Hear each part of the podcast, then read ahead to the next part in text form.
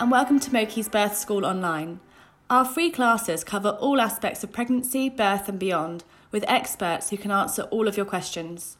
Classes will take place twice a week, but you will also be able to discuss any subject on moKee's Helping Mums Facebook group. You will also be able to listen back to each session on this podcast. Do get in touch if you have any comments or questions. Please email us helpingmums at moki.eu. In this episode, Sophie Martin, otherwise known as the infertile midwife, talks through pain relief.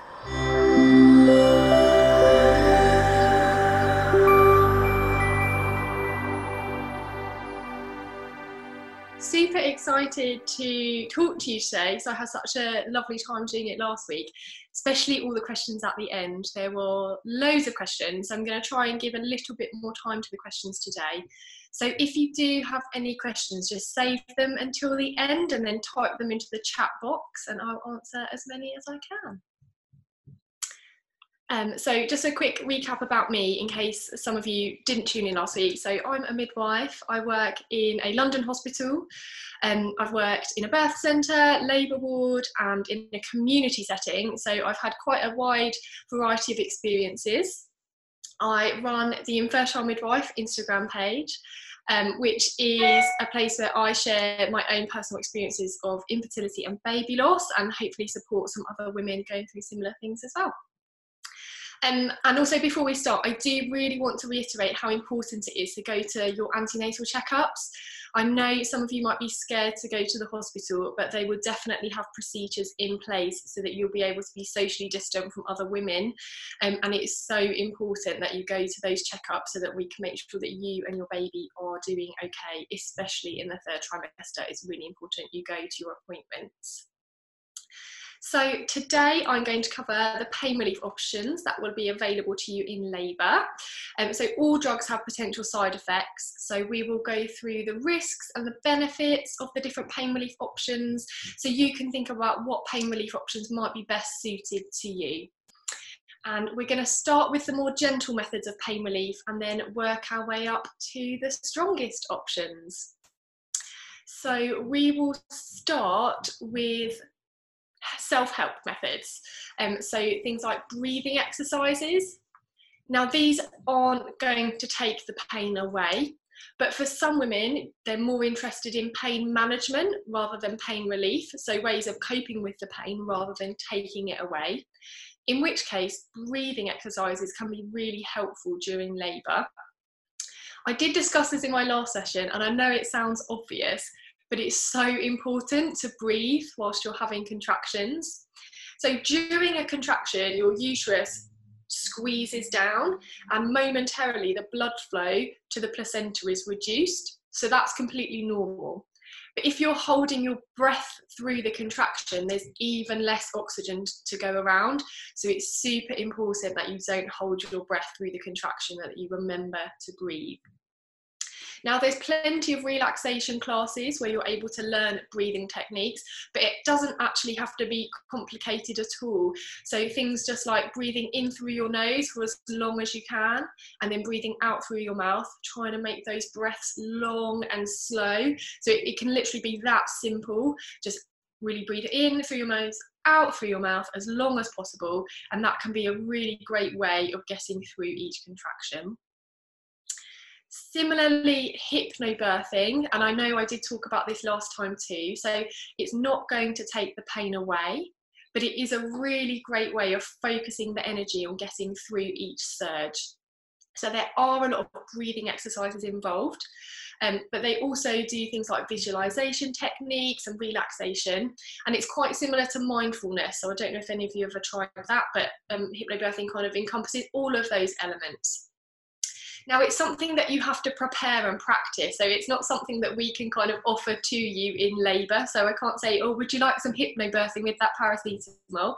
Doesn't work that way. It's something that you have to do towards the end of the pregnancy so that you'll be prepared for the labour. So it's a bit like doing homework. Um, the more you prepare, obviously, the greater rewards you'll reap during the labour. Um, so there aren't a huge amount of studies into hypnobirthing, um, so we can't really say for definite what the effects are. Obviously, there's no harmful effects to your baby from hypnobirthing, um, but we don't know kind of how well it, it, performs at helping people cope with labour because there aren't many studies. But the reason I really like it is because um, it can really help calm some of those hormones like adrenaline and cortisol and their stress hormones. Now, it is normal actually and natural to have some adrenaline and cortisol during the labour, but we don't want them getting bigger than the oxytocin.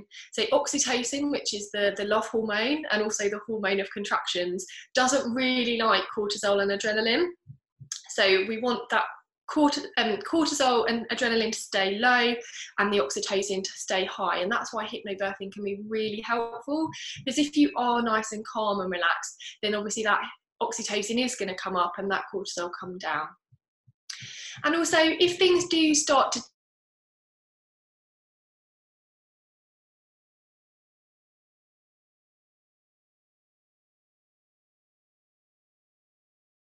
And so even if things really kind of flip your birth plan on, on its head, actually the hypnobirthing can really help calm everything down and help you kind of process it as it happens so that you're not so frightened. Now, hypnobirthing can be learned in a number of different ways.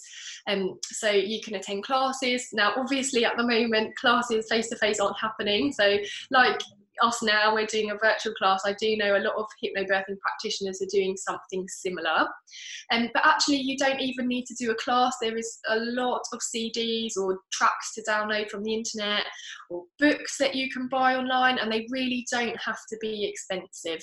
Um, so just have a little look, read the reviews, um, and yeah, as I said, it doesn't have to be expensive, but it does. Um, the more you put in, the more you'll get out of it. Another um, self help technique which can be quite nice is massage. Now, this is something your partner can do in labour, and it really does depend on how you're feeling during the labour. Now, some people find the pressure can be quite nice during the contractions, and other people just really don't want to be touched. So it can be something simple like having a foot massage or a shoulder massage, or it can be more direct, so pressure on the lower back during the contraction, but what I suggest is getting your partner to practice during the pregnancy, and I'm sure all of you will be willing. Um, willing clients so that they can perfect their technique ready for the labour. Um, so you definitely get them practicing their foot massage or their shoulder massage so that you could um, potentially use that during the labour. So that's quite a nice one as well. Again, it's not going to take the pain away, but it can be a really nice way of helping you to cope with each contraction. And now we're going to move on to um, different pain relief techniques now. So starting off with the birthing pool. Now these are really popular at the moment, but there haven't been a huge number of studies into birthing pools. Now, out of the small studies that have been done, um, it's been shown that if you use a pool, then you're less likely to need an epidural. And then there are some reports that you'll find the labour less painful as well if you get into the pool. Now, the water shouldn't be hotter than 37.5 degrees and it shouldn't be colder than 36.5 degrees. Um, and that's because we want it to be around body temperature so that you're not overheating, and also so that when the baby comes out, they're born into a similar te- body temperature. So we don't want them to come out into cold water because they'll get cold, and, and likewise, we don't want them to be born into hot water as well. Um, but if you are using a pool in the hospital, the midwife will be checking the temperature throughout, so you don't need to worry about that. Obviously, if you're planning to use a pool at home, make sure that you've got a thermometer to check the temperature of the water. Um, we can listen to your baby's heart whilst, you're in the pool as well. So um, the Dopplers are waterproof. Um, and then a lot of um, maternity units will have a wireless CTG monitor, which I did talk about last week as well, sometimes known as a telemetry. So if you do need continuous monitoring of your baby's heartbeat during the labour, um, then ask your midwife if they've got these wireless machines because that means you would still be able to get into the pool. Um, so that's a really nice way of compromising between having that monitoring but still being mobile and, and getting in the pool. Um, and then also to mention with the pool, now for some hospitals, it's policy to protect the perineum as the baby's being born. So that's when the midwife will put her hand on your perineum as the baby comes out, just to make sure that the baby comes out nice and slowly. Um, but this can't happen if you're giving birth in the pool. So if that's if that's something that you want to have, so if you want the midwife to protect your perineum, then it's a good idea to get out of the pool to give birth. Um, and there's actually no conclusive evidence either way about the risk of tearing whilst you use the pool. Um, and a lot of women will labour in the pool and then get out to give birth, and others will choose to stay in the pool to give birth. And one good thing about the pool is you can also use gas and air whilst you're in there. And I'll talk a bit more about gas and air in a minute. Um, but yeah, you can use the pool and the gas so that you're using more than one pain relief. Um, we'll talk a little bit now about the TENS machine. Now, I did talk it a little bit last week, so I'll go through it in a bit more detail today. Now, it stands for transcutaneous electrical nerve stimulation. It's really good for the early or the latent phase of labour, which we covered last time. So that that stage where you're not quite in active labour, um, so you're still at home. That's a really good time to put the TENS machine on. Now you can buy or rent the machines, and it's a little handheld device with some wires that come out, and you put four sticky pads on your back. Um, and you want to put it on nice and early, as I mentioned. So when you start feeling uncomfortable, and the way that they work is they send a small electrical impulse down the wires, and it can feel like a bit of tingling or a buzzing sensation. And how it works is that impulse shoots down your nerves a lot quicker than the pain sensation from the contraction. So it blocks that pain sensation. So it stops that pain signal getting to your brain so because it's quicker. So the TENS machines have got different settings. So when you pop it on, you'll put it on the lowest setting. And then as the contractions get more intense, you can turn them up. So when you feel that contraction coming, you're going to press the boost button, and then that will start giving you some more intense kind of nerve stimulation. And then you turn that off once the contractions ended. But you are in complete control, um, and you can turn it up or down as you need but you can't use it whilst you're in the pool or the bath, just to be clear. Obviously, it's using electrical impulses, and we don't want you having any shocks, and obviously, the machines aren't made for that. So, um, if you're going to pop in the pool or the bath, you can take it off, and then once you get out and you're nice and dry, you can pop it back on again. Really, really good pain relief, the TENS machine. And then Entonox. So this is more commonly known as gas and air, and it's a mix of 50% nitrous oxide and 50% oxygen. So you inhale the gas through a mouthpiece and it's available in all birth settings, including at home birth. And to use it effectively, you want to only use it when you're having a contraction. So when that contraction starts to build up, you're going to start breathing it in. And once it's finished, you're going to stop using it. And then in between the contractions, you just breathe regular air. Now it starts working almost straight away and then wears off when you stop breathing it. Some of the side effects are that it can make you feel a little bit nauseous or a little bit lightheaded. But the really, really great thing about Entonox is that because it wears off quite quickly, the side effects wear off quite quickly. So if you do start to feel a little bit nauseous, um, stop breathing it, have a few big deep breaths of normal air, and then that nausea should start to wear away and you should feel better again. It can also give you quite a dry mouth breathing the gas and air.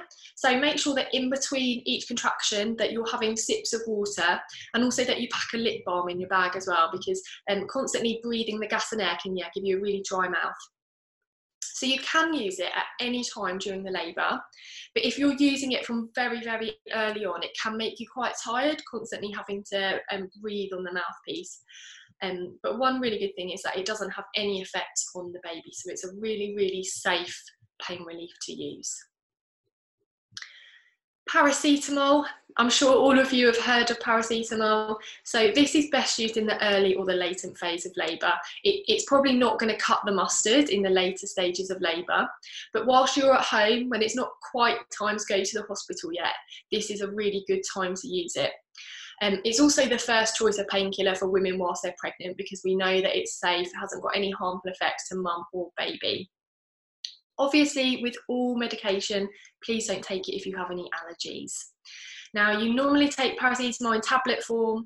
Um, it's normally one gram, which is usually two tablets, but obviously check the dosage on your packet. And you can take it every four to six hours. But no more than four times in 24 hours. Um, and obviously, just make sure you're following the instructions on the packet. And then we've got codeine. So, codeine is a really mild opioid. So, it does have um, similar side effects to other opioids, which we'll cover shortly. But obviously, it's much milder, so they're, they're, they're really not as strong. And codeine is another oral painkiller, so it's another tablets. Um, and you can either take codeine on its own, or you can have a tablet of codeine which has been mixed with paracetamol. So if you are taking codeine mixed with paracetamol, please don't take paracetamol as well, and um, because obviously you'll be taking too much. Now, it is stronger than paracetamol, but again, it is probably better for the earlier stages of labour as it's really unlikely to take all of the pain away. Um, but again, it's a really safe, good tablet medication to take, especially in that early stage of labour when you're not quite ready for the stronger pain relief, but you still need something just to take the edge off.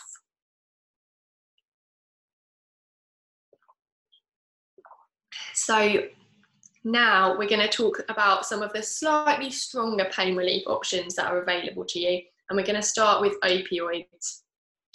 Now, these are really great pain relief options, um, and it's commonly pethidine or diamorphine. They're usually the drugs that are used, so just check which one your hospital uses, although they are very similar. And they are usually given as an injection into your thigh or your bottom, and they can be made available at home births as well. Now, these are best given in the earlier stage of labour, and this is because pethidine and diamorphine and other opioids do cross the placenta, so that they can make your baby a little bit drowsy or have a bit of respiratory depression at birth and for a little while afterwards. So we don't want this happening in the baby. So to avoid that happening, the midwife is going to assess how likely it is that you're going to give birth within the next few hours. So if the midwife thinks you're going to give birth shortly, she's really not going to advise you having the opioids. She's going to suggest you try something different. But if the midwife thinks that actually the birth is still a little way away, it's a really great option for people that need something stronger than the paracetamol and codeine, but don't want to have an epidural. So they work by making you feel really lovely and relaxed. And actually, some people will be able to sleep whilst you're having the contractions. So that can be really nice if you've been contracting for quite a long time and you're feeling really tired, but obviously the contractions are keeping you awake. And sometimes having some pethidine or some diamorphine can just really give you that chance to rest. So the side effects for you are drowsiness, nausea, and vomiting. So, with this in mind, mostly we mix it with an anti sickness medication so that you're not getting those horrible nausea and vomiting. Um, and then just to make sure that you're staying safe as well, we wouldn't recommend you get into the pool within two hours of having a pethidine or diamorphine. And that's obviously just because you're very drowsy, so we don't want you to be falling asleep whilst you're in the pool. Not everyone does have the drowsiness either. Obviously, side effects not everyone's going to experience them, but this is just to let you know some of the things that you might happen. I do actually hear quite a lot of bad press about opioids, so like pethidine and diamorphine, um, and that's because I think some of the side effects can sound a little bit scary, so making your baby sleepy and things like that. But in reality, obviously, we just want to keep you and your baby as safe as we can. So we really wouldn't be giving it to you if we thought your baby was going to come out sleepy. So that would be at the end of the labour. But if you're very early on in the labour, then we, we think it's a really good time to be giving it. Obviously, if the baby is sleepy, um, it can make it difficult for them to initiate breastfeeding. So we try to avoid them coming out sleepy. And if they were incredibly sleepy, then there is um, some medication that we can give to counteract that as well. Um, so don't be frightened of opioids. They are really, really great medication. They are safe to use, otherwise we wouldn't give them. But obviously they do have these side effects to just be aware of as well. The next thing I'm going to talk about is something called a PCA, so a patient controlled analgesia. So a PCA is a pump that's attached to a drip in your vein. And you'll be given a button to press every time you want to administer, administer the pain relief. They have a lockout, so you can't overdose on them. And usually the drug that is used is called something, something called remifentanil. These aren't very commonly used in labour, but for some people, if they're unable to have an epidural or a spinal, then it might have already been discussed in pregnancy that this is the best type of pain relief for you. So we will go through it because it might be that you do need to have one. Now, remifentanil is an opioid, so similar side effects to the pethidine and the diamorphine that I just mentioned. Um, so it can make you sleepy and nauseous. So again, we would give you anti-sickness medication if that was happening. Um, and it can make the baby a bit sleepy after birth as well. So that's why it has to be really carefully um, assessed who's suitable to have the remifentanil. Um, and if you are having a PCA pump, then there'll be a few extra checks on you because it can slow down your breathing. Um, but uh, PCA remifentanil does wear off really, really quickly and it doesn't have any long term side effects. So if you were um, due to have a PCA pump, it's something that would have been discussed during the pregnancy because it's not that usual to have in labour. Um, so it's not something that you would um, be offered usually unless there were some reason that you couldn't have a stronger pain relief. So now I'm going to talk about epidurals and spinals. Um, so obviously the strongest um, pain relief that we have for labour. And I'm going to talk about them separately because they're slightly different. And then I'll also cover the CSE, which is something called a combined spinal and epidural. So I'll go through all three of those things as well, starting with the epidural. So epidurals are only available in obstetric units, so they're not available in the low risk midwifery settings. So if you do want an epidural, you'll either have to start off in the obstetric unit or need, you'll have to be transferred there as well. And this is because they're just slightly more complicated than the other pain relief options that we've already discussed. And they need to be administered by an anaesthetist, and then there's an extra few checks that will be done on you whilst you've got the epidural in place. So you need a cannula in your hand or your arm so that you can have a drip of fluids. And this is because sometimes the epidural can cause your blood pressure to drop, in which case giving you fluids will help stabilise this. And when you have an epidural, we check your blood pressure really regularly just to see if you are having that drop in blood pressure. So to site an epidural, so to get the epidural in situ, your anaesthetist is going to ask you to curl up like a prawn, so um, pushing your back out as if you're trying to kiss the top of your bump.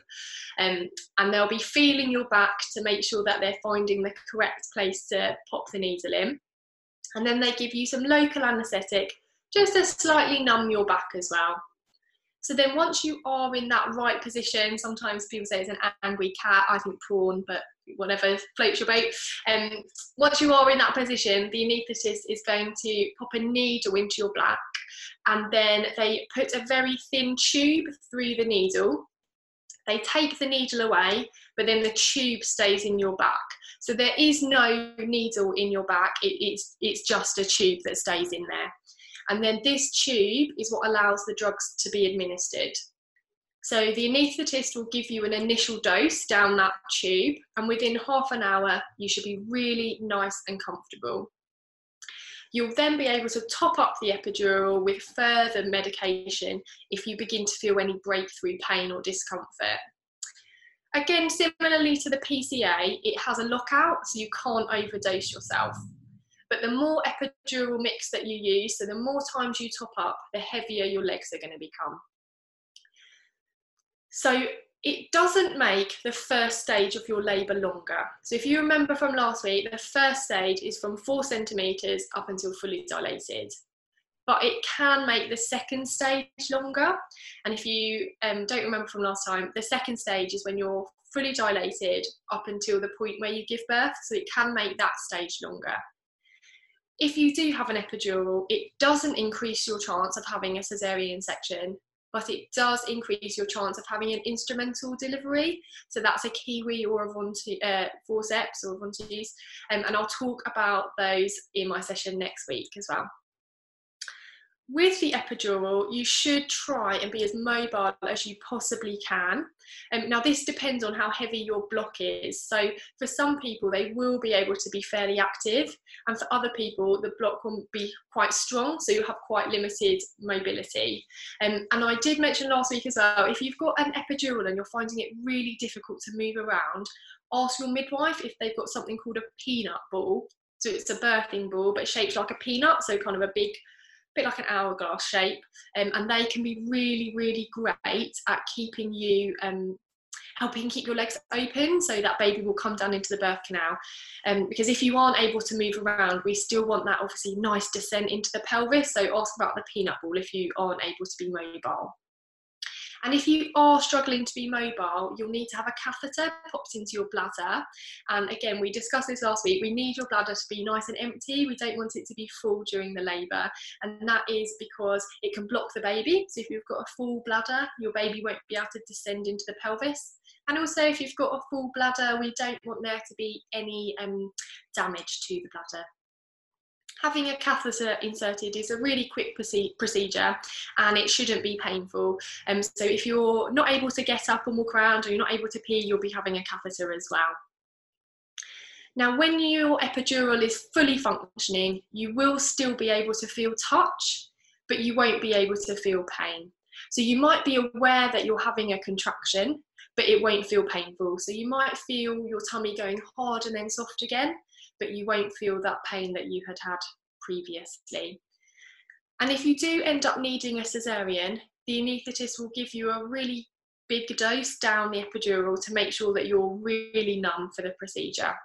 And then we'll just quickly go through some of the side effects that are associated with having an epidural. Now, some of these will sound quite scary, um, but they aren't very common, and I'll, I'll, I'll tell you kind of how common they are. So, having an epidural is not associated with having any long-term back problems.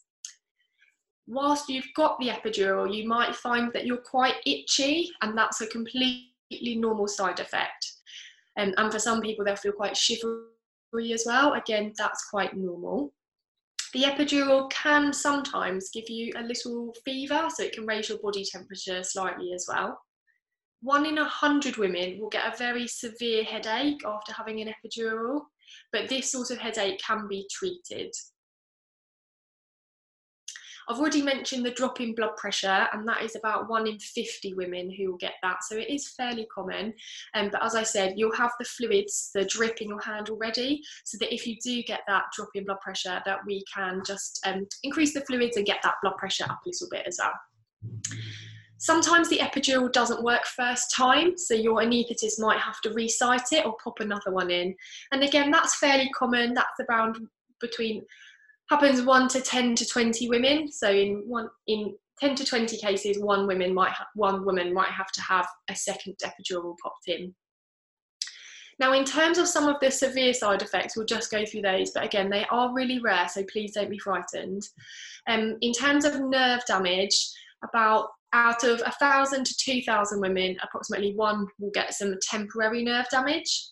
And then in terms of permanent nerve damage, again, really rare, but out of 24,000 women, one would have permanent nerve damage.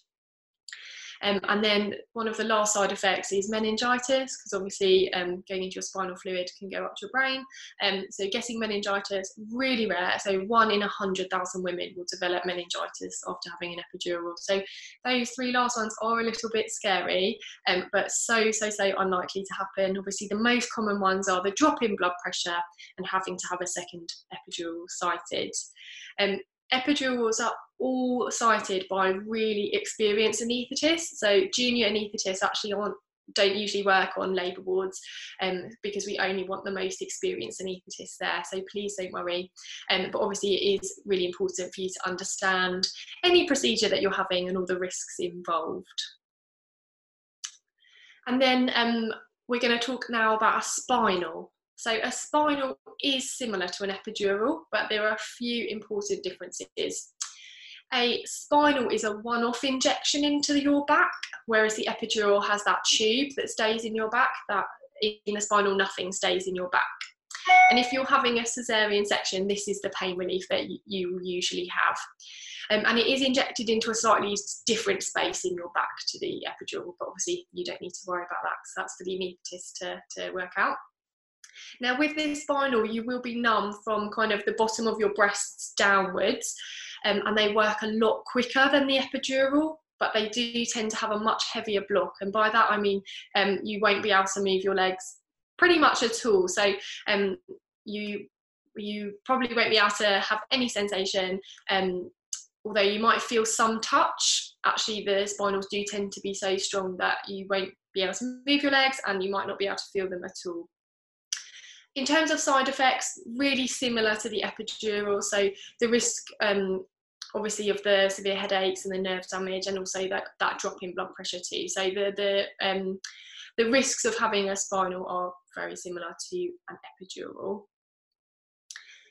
Just going to have a bit of water before we start about the CSE. So the combined spinal and epidural. So this is used if you need pain relief on board really rapidly. And that is because a spinal, as I said just a second ago works a lot faster than the epidural. Um, and obviously epidurals take a bit longer. So um, if we really need to get you nice and comfortable very quickly the anaesthetist will do a spinal first so that you've got that not quite instantaneous but within a few minutes you'll be really nice and comfortable and then they do the epidural afterwards. Just because the epidural takes a bit longer to site but then also a little bit longer to work as well. And again it's the same side effects that we've already talked about. So severe headaches and um, blood pressure and then obviously really rare risk of nerve damage and things like that. Um, not hugely common in my hospital to have a, a combined spinal and epidural, but I, other hospitals will do them routinely instead of an epidural. They'll just do a combined spinal and epidural. So check what your hospital does. Um, again, they're all, um, although the, the side effects do sound really scary, they are all very safe procedures done by very experienced practitioners. And then lastly, because I wanted to give as much time to questions as possible. And we're going to talk about a general anaesthetic. So, really not very commonly used whilst you're pregnant, but occasionally people will have a general anaesthetic. And the reasons that people will have those is if for some reason that you can't have an epidural and a spinal um, and the remifentanil which i discussed earlier isn't appropriate then it might be that the general anaesthetic is the best option for you or if we need to do a really urgent cesarean and the doctors don't think that there's enough time to do a spinal or an epidural, then we would pop you to sleep. But mostly we like to keep you awake because we want you to be conscious to meet your baby. So um, they're not done very often. If you do have a general anaesthetic, um, your partner isn't usually allowed to come into theatre with you. Similarly to the opioids, your baby can come out a little bit sleepy if you've had a general anaesthetic, and obviously you'll feel groggy and nauseous when you wake up as well. And then you'll also need some further pain relief when you wake up too. Risks associated are things like nausea and vomiting, which is very common, but again, anti sickness medication can be given to stop this. You might feel a bit sore when you wake up, obviously, particularly around your mouth and your throat is quite common after you've had a general anaesthetic. And then some of the more rare side effects, um, if the anaesthetist can't get the breathing tube into, into your windpipe, that's not very not very common, but about one in 250 people. Um, actually, a fairly common risk of infection, but these are very mostly very very mild um, infections. That's about one in 100. Um, one risk is acid going from your stomach into your lungs, and that's about one in a thousand people. Um, but if we know that you're going to have a general anaesthetic, we'll give you an antacid, either a tablet or a drink, to try and prevent this happening. Um, and actually, most women, before they're having a cesarean, will take this routinely anyway. Um, so again, we try and kind of prevent that happening.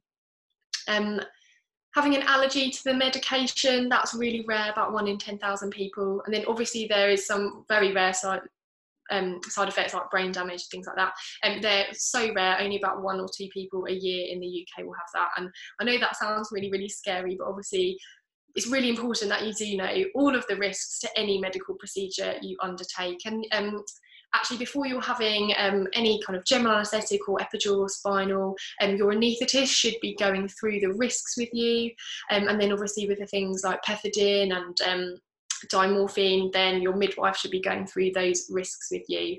Um, but obviously, on a much happier note, obviously, hopefully, you won't need to have a general anaesthetic so that you can give your, your baby a lovely cuddle, obviously, as soon as they are born. So that was quite quick. So please um, I'm going to do the questions in a minute. So if you want me to go through any of those bits, just let me know. Um, but in summary, we've gone through the various types of pain relief that might be offered to you. Um, just check what your and um, check with your midwife what's available at your hospital. But they're kind of the a kind of um, snapshot of all of the pain reliefs, and then there's certain ones that your hospital might use more frequently or they might not use. Um, and then there is a really, really good website which has been made by the Obstetric Anaesthetists Association. So they're the um, anaesthetists that work mainly in labour wards, and it's called Labour Pains.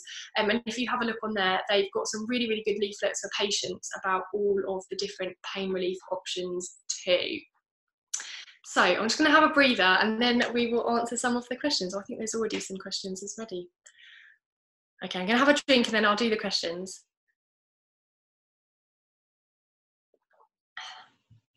So the first question is, due to coronavirus, I've been told by my midwife that I can't use the pool.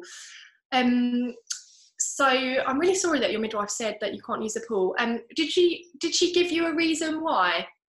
And um, because if you read the RCOG um, website, it, rec- it, uh, it recommends not using a pool if you've got confirmed or suspected coronavirus. But if you don't have confirmed or suspected coronavirus, actually, you should be able to use one. Um, so just check why your hospital's saying you can't. Is it because that they've closed their birth centre and there's no pools available, or is it um, because they don't have the staff or, or just check why because um, if if you haven't got coronavirus or it's not suspected actually um, you can still have a pool to labour. The next question was does codeine impact your baby? So codeine as i said before is a really really mild opioid. Um, so the side effects really aren't as strong as um, pethidine and diamorphine. Now, obviously, there is always the potential, but actually, we don't really um, expect there to be any side effects on your baby, not in the same way as there would be for the stronger opioids, so the pethidine and the diamorphine. Next question is how, how much paracetamol can you take? So um, you usually buy paracetamol in um, 500 milligram tablets and you take two at a time. So you're taking one gram and you can take that every four to six hours, but obviously check the packet. But yeah, you take um, normally two ta tablets, which is one gram every four to six hours. The next question is, are you more likely to tear with an epidural? Um, so there's actually no research that suggests that you are more likely to tear with an epidural. Um, and actually, when you've got an epidural, it depends how strong your block is, so how how strong the mix is, so how how how much feeling you've got. So um, what I spoke about earlier with like protecting the perineum and things like that, your midwife is going to be telling you at the time of delivery um, to pant, which we talked about last time. So to try and get that baby to come out nice and slowly. So there's no evidence to suggest that you're going to more likely to have a tear with an epidural. Um, I think it's about how controlled the delivery is. So um, making sure that you're listening to your midwife and just breathing that baby out do I need to let the midwife know that I want an epidural as soon as I get to the maternity unit? Um, so usually hospitals will either have a low risk setting and a high risk setting, um, and you should be able to go straight to that setting or depends how it works. You might go through your triage first, and obviously you'll let them know that you want to go to the labour ward or the delivery suite where the epidural is available. So tell them obviously when you get there that you want to go to that area. Um, obviously, it might not be appropriate for you to have the epidural when you're getting there, obviously, if you're not in active labour. Um, so definitely let them know that you would like one so that they can make sure that you're going to the right area, definitely what drugs are used in an epidural? So that's a really good question, actually. Um, it, it is different for each hospital. I know that at my hospital we use fentanyl, which is similar to the remifentanil that I mentioned before, um, but it's usually a mix of drugs, and each hospital will have a different mix. But we, we use fentanyl at my hospital. Can you request a milder epidural or do you just get what you're given? That's also a really, really good question because at my hospital, our epidural block is incredibly heavy. Um, so people do end up with a really heavy block and people don't tend to be able to move around so much. Um, and other hospitals do do a much, much milder dose. Um, again, it's really worth speaking to the anaesthetist. It's not the midwife who'll be in charge of the dose. And um, usually that loading dose, that initial dose they put down there is a set dose. But then if you're not topping up the epidural, the side effects aren't going to be so strong, so that um, block isn't going to be as strong. Um, some trusts will do a walking epidural, which means they are using a much milder dose so that you are able to walk. Obviously, it's called a walking epidural. Um, so have a little check that's a really really good question um, because some hospitals like my, my hospital do a really heavy block um, so check what your hospital does Um, someone said, can I tell us about the side effects from forceps and other instrumentals delivery? So I am actually going to do a session on that next week. So I won't, won't go into huge, um, I won't go into huge detail about that now because I'm going to talk about that next time. Um, but in terms of having a kiwi or ventouse or forceps, um, obviously damage to your pelvic floor, um, damage, uh, more, you more likely to need an episiotomy, you're more likely to have a bigger tear um, and bleeding and things like that. Um, but I will do a whole session on that next time so that we cover that fully. Um, the next question is I've got permanent nerve damage from a back issue. Could this increase my risk of further nerve damage if I had an epidural? Um, what I would recommend is that you if you've not already had this, that you're referred to an anaesthetist during the pregnancy. And then what they do is go through all of your notes so that they can look at this nerve damage. And then they'll also in, look at your back too. Um, and then they will be able to advise whether you are at extra risk. Obviously, I don't have the full history, so it's really hard for me to answer. But if you've not already been um, referred to an anaesthetist, ask your midwife to do a referral to an anaesthetist so that you've got you've had a consultation before you go into labour. Obviously, we don't want to be waiting until labour to making these decisions. The next question is about the severe headache from the epidural. Um, when does it start? So it usually starts within a few hours of birth um, and it does you can have treatment for it and it's something called a blood patch. Um, and actually drinking caffeine can be really helpful with the severe headache. And when i say severe headache i mean it's absolutely debilitating. So most people can only lay flat when they're having this headache. It's quite a significant headache. I actually had this after i had my um, cervix operation, it was absolutely excruciating. So you can only lay flat. If you sit upright, it, your head feels like it's going to explode. So you're absolutely right. It is the last thing you want with a newborn, but it does um, usually show itself fairly quickly.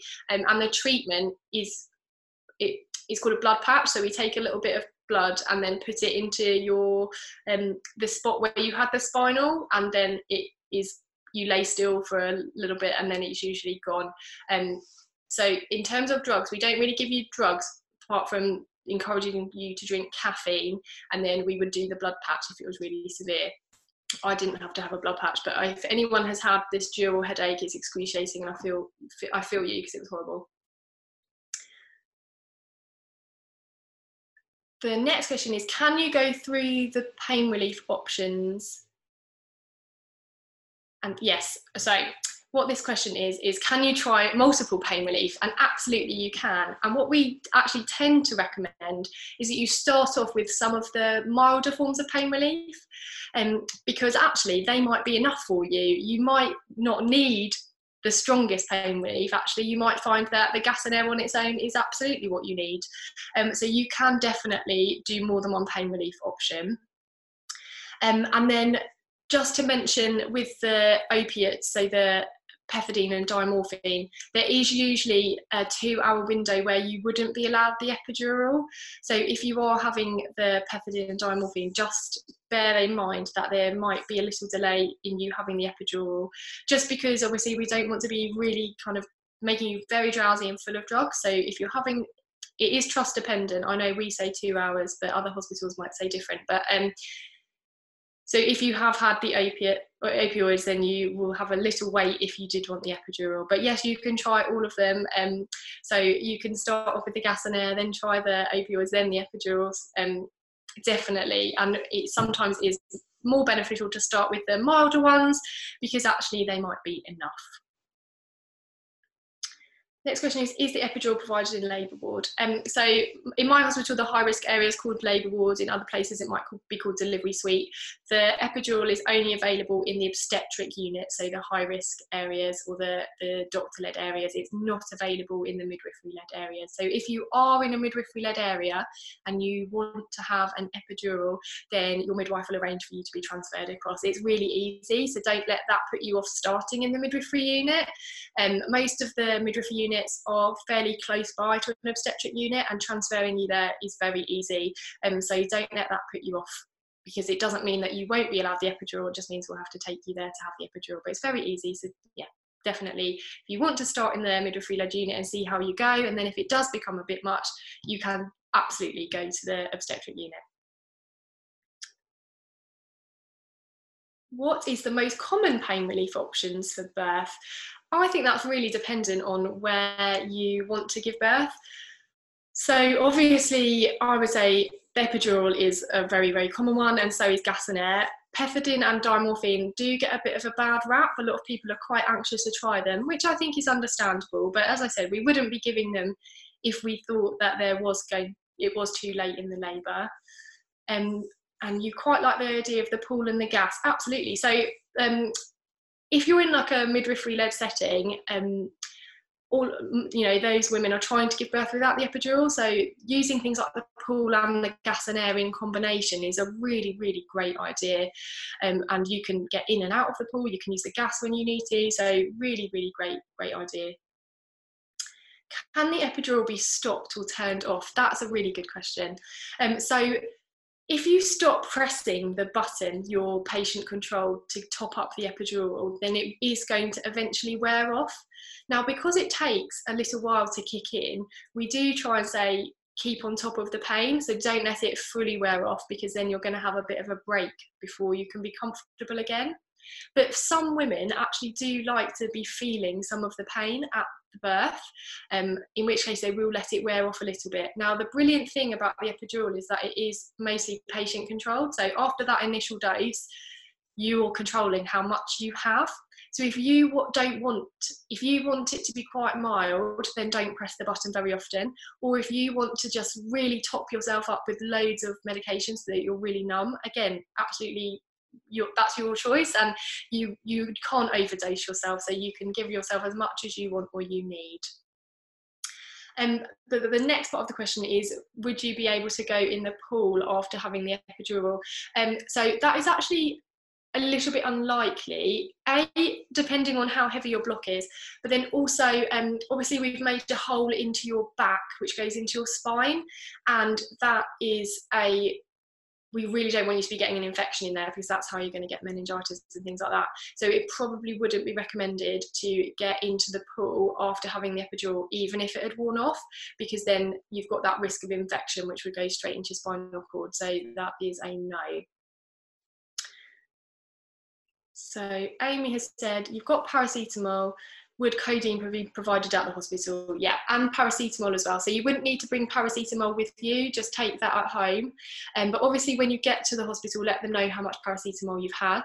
And then the codeine, again, yeah, we'll give that to you when you're there. You don't need to have that, um, you don't need to take that in with you. You don't need to take any of that with you.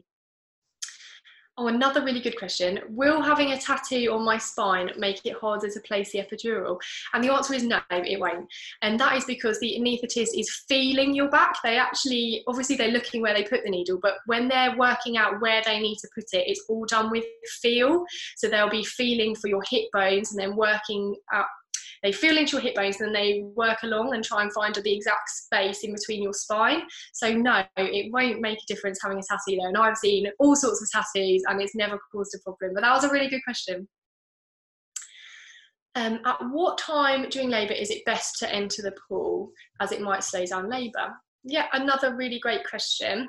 Um, it's definitely best to get into the pool during active labour. So that's when you're at least four centimetres. If you're less than that, you're absolutely right. It might slow down the labour. Um, it depends. So a lot of women will have a bath at home in early labour just to try and kind of have a little bit of pain relief before you're coming to the hospital, but it might cause those contractions to um, to to fade a little bit if you are in the pool and we think the contractions are slowing down, often what we'll do is we'll just get you out of the pool and um, you know do some squats, do a little bit of getting the birthing ball, um, and then once that those contractions are picked up again, you can just get back in. And um, you can get in and out of the pool as many times as you need to. So that was a great question. So um, we definitely usually say active labour, which is at least four centimetres, having those regular contractions for the pool. But that doesn't mean you can't get into it before. But um, you are right. If you're getting in before, it might slow the contractions down slightly. Another really good question Will you still have the urge to push with the epidural? Now that depends on how much, how heavy your block is, so how much you've pressed that button. So for some people, they won't realise they're having contractions, and actually, us midwives will be telling you you're having a contraction and it's time to push.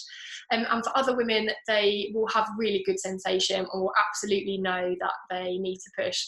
Um, so it really depends on how much medication you've taken. So yeah, completely different. But for some women, they will absolutely have no idea that they need to push, and for other women, they will have a really good understanding. Now, the epidural does relax the pelvic floor, so um, it, it you, it's not the same urge that you might be getting without the epidural, but it really depends, as I said, on how much you've pushed the button or how much epidural you've given yourself. But a really, that was a really good question. Can I take codeine at home, or is it best to is it best to wait to get into the hospital? Um, if you've been prescribed codeine for labour and you've got some at home, then yeah, you can take it at home.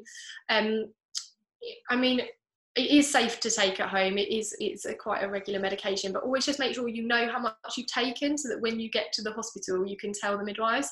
Um, and then also just make sure that you know you know exactly what is on the packet. And if you're not sure, show the midwife. Um, you know, in one of your appointments. But yeah, it would be fine to take codeine at home if you've got it. Um, but it's not very common to have codeine outside of a hospital setting. Um, someone's put they're allergic to codeine, so should they avoid all other opiates? That's quite a good question. Um, there's not really a definite answer for that one because it depends what sort of reaction you had to the codeine. So if it was just nausea and vomiting, that's actually um, more of a side effect than an allergy. In which case, it might be fine for you to try the um, stronger opioids. It depends what your reaction was. Obviously, if you're having anaphylaxis, then I would definitely um, be cautious about giving you diamorphine or pethidine but check with your anaesthetist. That would be a that's quite a good question. Check with your anaesthetist and also it depends what your um, allergic reaction was so it's quite difficult to answer that question can you combine pain relief methods like codeine and the TENS machine? Yes, absolutely. So you can do your paracetamol and your TENS machine. Um, you can. The only ones you can't combine is the epidural and the pool and the TENS machine and the pool. Obviously, those ones don't mix, but pretty much you can combine all of the others. Now, obviously, if you've got an epidural, we're not going to be giving you pethidine at the same time you won't need any of, of the other pain reliefs. But in, yep, you can have codeine in the pool, you can have um, paracetamol in the pool, you can have paracetamol in the TENS machine. Yeah, there's loads of combinations. Um, the next question is about perineal massage. Um, so perineal massage isn't going to ease the pain during labour. It's not a pain relief um, method, but what it is trying to do is try and prevent you having the big third and fourth degree tears. Um, so 80% of people will get some perineal trauma during the birth, whether that's a tiny graze or whether that is one of the larger tears.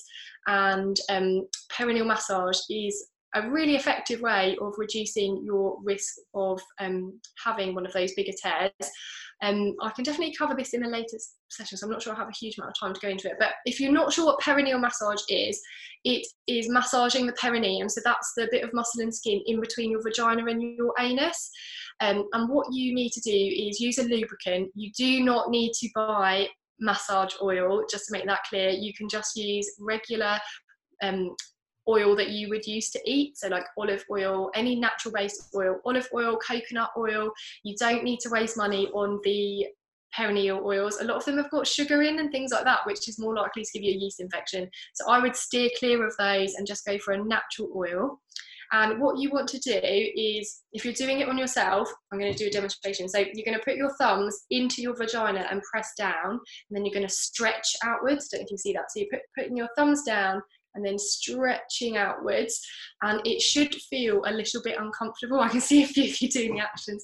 Um, so you're putting your thumbs down and then stretching and it should yeah it should feel a little bit uncomfortable but it shouldn't hurt. And it can be a bit tricky to do it on yourself if you've got a bump in the way. So some people will get their partner to do it in which case they would put two fingers in and press down and then stretch outwards as well. Um, and uh, that is a really good way of preventing tearing during labour Someone's put, have I got a view on the theory of taking paracetamol in the early stage of labour, making leading to a longer labour? So there hasn't been a huge amount of studies into that, but that is a fairly hot topic in midwifery at the moment. Um, we just don't have enough research. So there have been a couple of studies that suggest that if you're taking paracetamol in the early stage of labour, it can make the labour longer. But the research is kind of inconclusive at the moment. So we we would still recommend taking paracetamol if you're needing something to take the edge off it. We don't have enough data to say that it definitely makes labour longer. But there have yeah, that's that's a hot topic. So um, someone's been doing their homework is it standard to have a meeting with the anaesthetist before the day of birth? No, it's not. So unless you've got some sort of spinal problem or um, there's a specific reason that you would need to see an anaesthetist, most women will not see an anaesthetist until the day that they go in and have their baby. So whether that's either having a cesarean or um, they're going into labour and they need an epidural. So that would usually be the times that you meet your anaesthetist. Um, but as I said, if there are some reasons that you need to see an anaesthetist before, you can arrange it with your midwife. Um, but they should have referred you if there's a reason. So yeah, usually people with spinal problems or um, neurological problems, things like that, they'll have an anaesthetist appointment during the labor, during the pregnancy how common are births with an epidural compared to births with gas and air only? So that is dependent on your hospital because each hospital will have really varying statistics. Um, I know that at my hospital we have um, a birth centre where we have a midwifery led unit, which we have obviously really, really great rates of women just using gas and air or the pool. And then we've got a high risk um, labour ward where uh, a high number of women will have the epidural. So it's really dependent on your hospital, but um, I don't really think one is better than the other. It's whatever you want from your labour experience. So for some women, they're just really happy to have a really pain-free experience and other women really want to you know do the labour without any pain relief and i just think whatever works for you is is what's going to work for you um, is pain relief from the birthing pool experience more effective than the TENS machine. Um, so in terms of research, we know that TENS machine are less effective in the later stages of labour, which is what I've mentioned before. So putting them on on the early stage of labour. So yeah, the birthing pool would definitely be considered a better pain relief for the active stages of labour.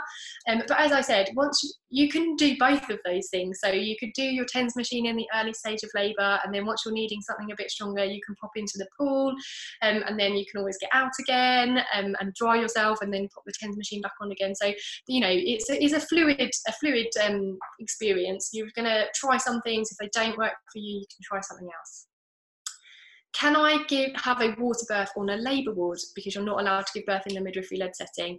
Um, that really is dependent on why you're having your baby on the labour ward. So there might be some really specific risks that mean that you're not able to use a pool. Um, most labour wards will have a pool available as well. So just check with your midwife and also ask why why have you been recommended to give birth on the high risk um, or the obstetric unit rather than midwifery led unit um, but as i said if you need if it's just for continuous monitoring ask if they've got the wireless or the telemetry to see if you can compromise so just have a little um, ask your midwife exactly what they can offer you well someone's put you're terrified of childbirth i'm so sorry to hear that um, I know that's not your question. I'll come to your question in a minute. But um, I think it's really normal to have a little bit of trepidation about obviously having a baby and giving birth, but I don't think it's normal to be completely terrified of giving birth. And so, what I would like to say is see if you can be referred to like a birth trauma specialist, um, or if or if they've got a specialist at your hospital that can help you with that fear, because it's really not nice to be dreading the day that you're going to meet your baby. As I said, I think it's normal to have a little bit of fear, but to be completely terrified, I think that's just a really hard way to go through the remaining of your pregnancy. Um, and then there's a really good website called Tell Me a Good Birth Story, which is only good birth stories and they're births of all descriptions, so vaginal births, cesarean births, so have a look on there. Um, but your question was, is it worth going straight for the epidural? And it really depends what you want. If you're specifically frightened of the pain, then yes, an epidural would be a really good option for you.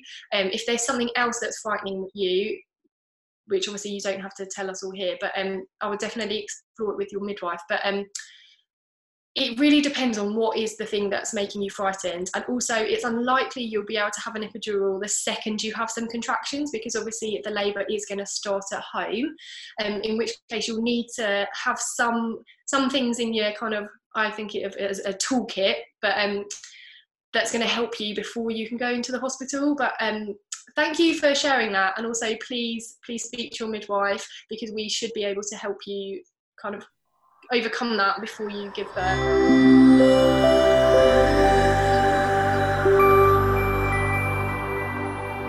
Thanks for listening, and for more information on the next class, please visit our website or email us helpingmums at mokee.eu. Thank you.